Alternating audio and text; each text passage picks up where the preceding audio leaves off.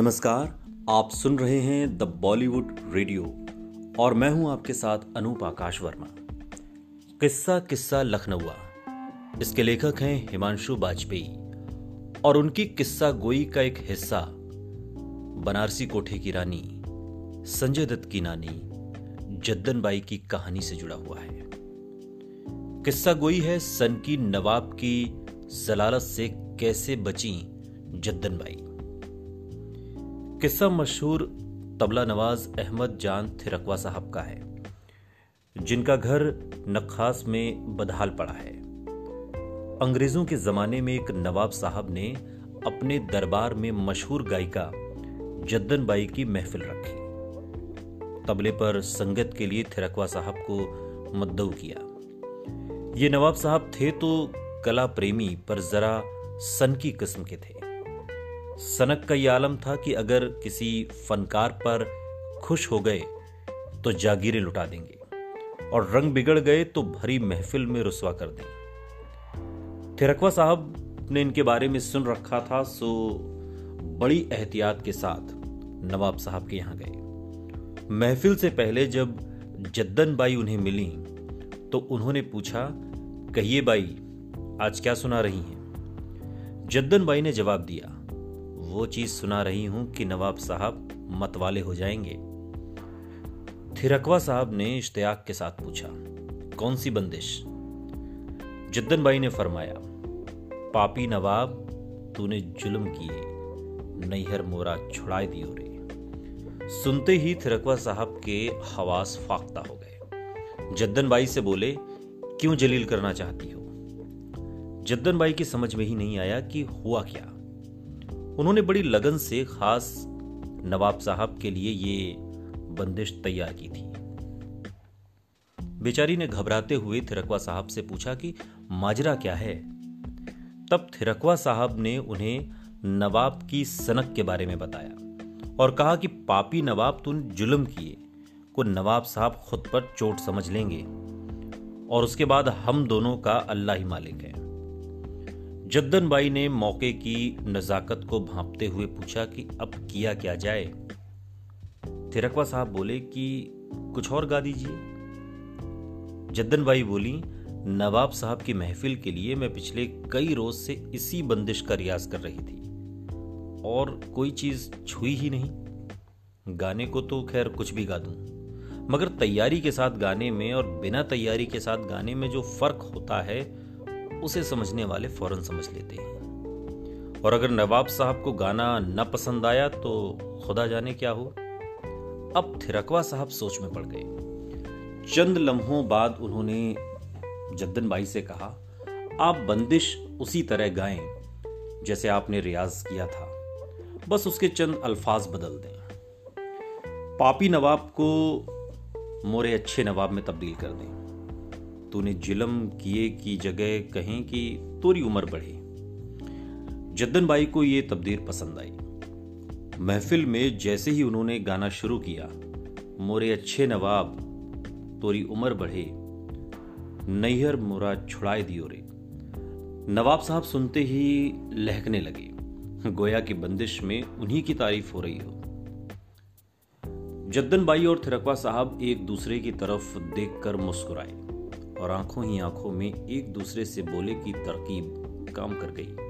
और फिर तरकीब के काम कर जाने की मस्ती में मस्त होकर दोनों फनकारों ने अपने फन का वो मुजाहिरा किया कि नवाब साहब ही नहीं, वहाँ मौजूद सभी लोग मतवाले हो गए। महफिल के इख्तिताम पर नवाब ने जद्दन बाई और थिरकवा साहब दोनों की बहुत तारीफ़ की और इनामो इकराम से नवाज़ कर वहाँ से रुखसत किया। वापसी में जिद्दन बाई ने मुस्कुराते हुए थिरकवा साहब से कहा, बचा लिया आपने। जवाब में थिरकवा साहब ने भी अपनी पुरखलूस मुस्कुराहट के साथ सिर्फ़ इतना कहा, आदाब।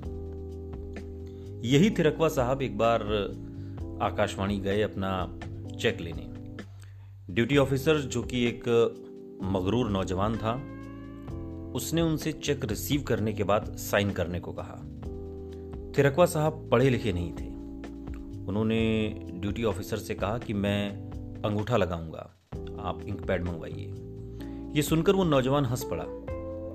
थिरकवा साहब को उसकी ये हँसी अखर गई। उन्होंने तेवर कड़े करके पूछा, क्यों हंसे? वो नौजवान कुछ नहीं बोला। थिरकवा साहब फिर गरजे, मैं अनपढ़ हूँ, इसलिए हंसे। वो नौजवान फिर कुछ नहीं बोला। फिर थिरकवा साहब बोले, तुम कितना पढ़े हो? अब उस आदमी ने घमंड भरे लहजे में कहा, मैं ग्रेजुएट हूँ। थिरकवा साहब ने तुर्की बतुर्की जवाब दिया, ग्रेजुएट इस मुल्क में हज़ारों हैं। अहमद जान थिरकवा सिर्फ़ एक है। ये कह के थिरकवा साहब आगे बढ़ गए और फिर पलट कर बोले, और एक ही रहेगा। सुनते रहिए। द बॉलीवुड रेडियो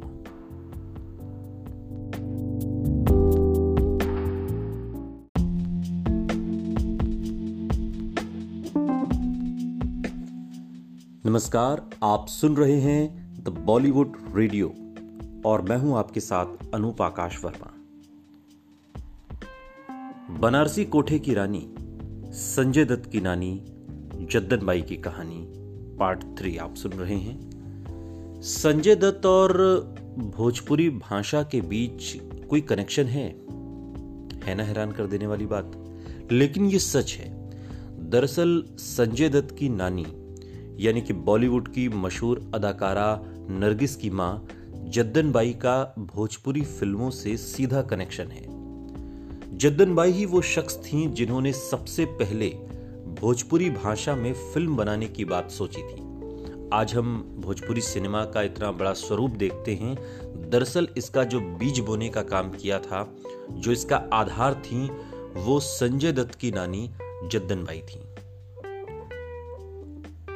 ये अलग बात है कि वो इसमें सफल नहीं हुई और बाद में नासिर हुसैन, जिन्होंने भोजपुरी की पहली फ़िल्म गंगा मैया तोहे पियरी चढ़ाई बे बनाई और इस तरीके से जद्दन बाई ने जो सपना देखा था, उसकी शुरुआत होती है। जद्दन बाई का परिचय केवल इतना ही नहीं है कि वो मशहूर अदाकारा नरगिस की माँ या एक्टर संजय दत्त की नानी थी, बल्कि भारतीय सिनेमा की पहली महिला संगीतकार होने का श्रेय भी जद्दन बाई को प्राप्त है। साल 1935 में पहली बार उन्होंने सी एम लोहार की फ़िल्म तलाशे हक में संगीत दिया था।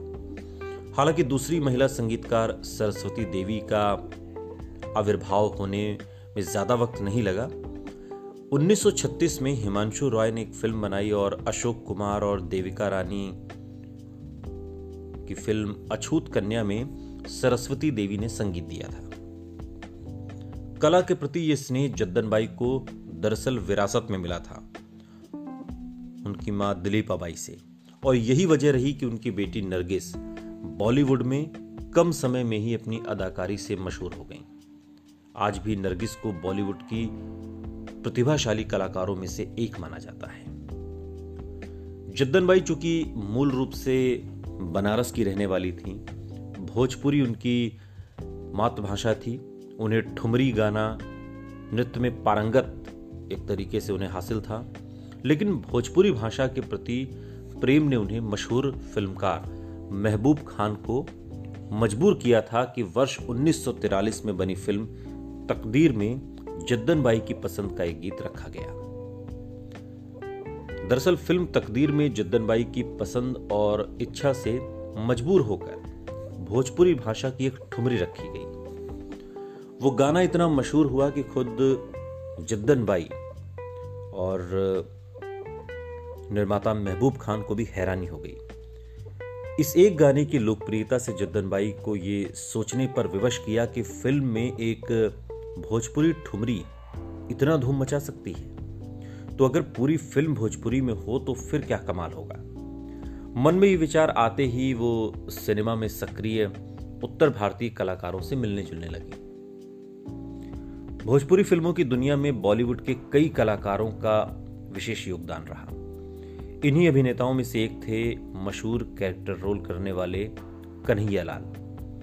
बॉलीवुड की कई हिंदी फ़िल्मों में खलनायक की भूमिका निभाने वाले कन्हैया लाल भी भोजपुरी क्षेत्र के ही रहने वाले थे। जद्दन बाई की भोजपुरी फ़िल्म बनाने के प्रयास में कन्हैया लाल ने भी उनका बहुत सहयोग किया था। अब कन्हैया लाल भी चूँकि मूल रूप से बनारस के ही थे और बम्बई फ़िल्म इंडस्ट्री में प्रतिष्ठित और विलक्षण कलाकार के रूप में उनकी पहचान होती थी। हालाँकि ये अलग बात है कि जद्दन बाई और कन्हैया लाल इन दोनों की भोजपुरी फ़िल्म बनाने की जो कसक, वो अधूरी रह गई। और इसके पीछे एकमात्र कारण उनकी निजी सीमाएँ और उम्र की विशेषताएँ रही होंगी, जो व्यवस्थाएँ रही होंगी। बहरहाल जद्दन बाई की सोच को 1960 के दशक में आकर, जब पहली भोजपुरी फ़िल्म रिलीज़ हो पाई तब उनकी सोच को आकार मिला।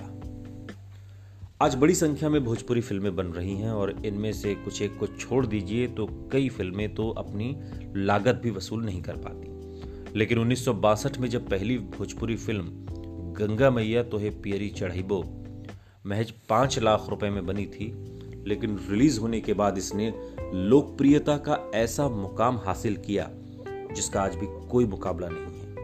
इस फ़िल्म ने उस समय पिछहत्तर लाख रुपए की कमाई की थी, यानी कि सत्तर लाख का मुनाफा। लोगों ने इसे सिर्फ़ आँखों पर बैठाया। लोकप्रिय भाषा और इससे संबंधित विषय पर बनी इस फ़िल्म को देखने के लिए गाँव गाँव से लोग बैलगाड़ियों से शहर के सिनेमा हॉल में पहुँचते थे। इस फ़िल्म को हिट करने में इसके सुमधुर गीत और कर्णप्रिय संगीत का भी बहुत बड़ा योगदान था। सुनते रहिए द बॉलीवुड रेडियो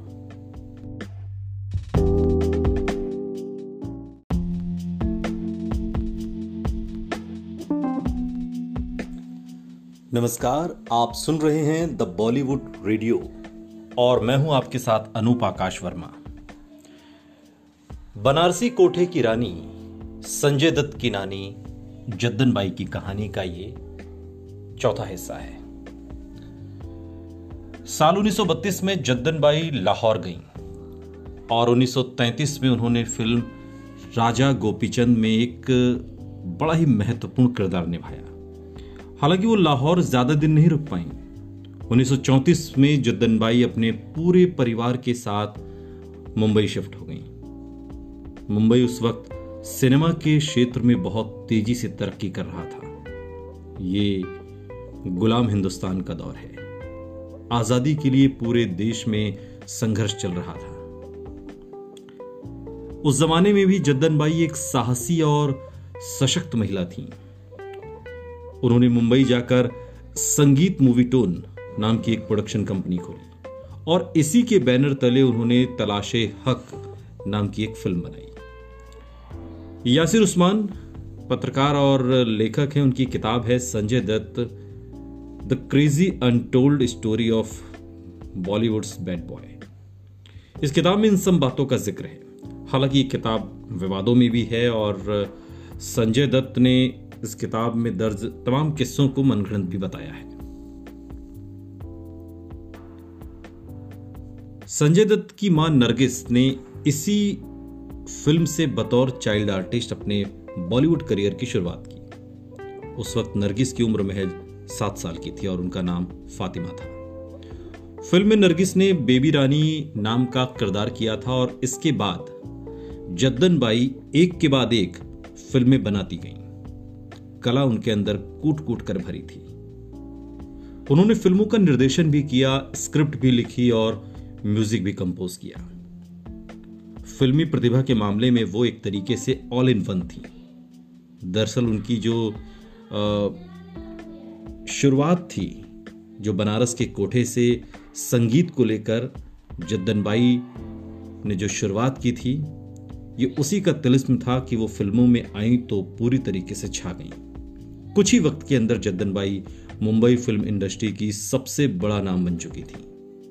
जद्दन का परिवार मुंबई के मरीन ड्राइव के नज़दीक एक बिल्डिंग में तीन हज़ार स्क्वायर फुट के फ्लैट में रहता था। जद्दनबाई के संपर्क में उस समय के उभरते हुए सितारे भी थे। इनमें दिलीप कुमार, बलराज साहिनी के आसिफ और कमाल अमरोही जैसे बड़े सितारों के नाम शामिल हैं। जद्दन बाई के बाद उनकी बेटी फातिमा, यानी कि नरगिस के सितारे जगमगाने शुरू हो गए। चौदह साल की उम्र में ही उन्हें उन्नीस में महबूब खान की फ़िल्म तकदीर में काम करने का मौका मिला। महबूब खान ने फातिमा को एक सुपरस्टार बनाने में अहम रोल निभाया और उन्हें नरगिस के रूप में एक नया नाम दिया बहुत कम लोग इस बात को जानते होंगे कि नरगिस के पिता मोहन बाबू ने जद्दन बाई से शादी के लिए अपना धर्म बदल लिया था। धर्म बदलने के बाद उन्होंने अपना नाम अब्दुल रशीद रख लिया था। नरगिस के पिता उनकी माँ से उम्र के मामले में भी चार साल छोटे थे। ये कहानी दरअसल बनारसी कोठे की रानी, संजय दत्त की नानी, चंदन बाई की कहानी। सुनते रहिए द बॉलीवुड रेडियो।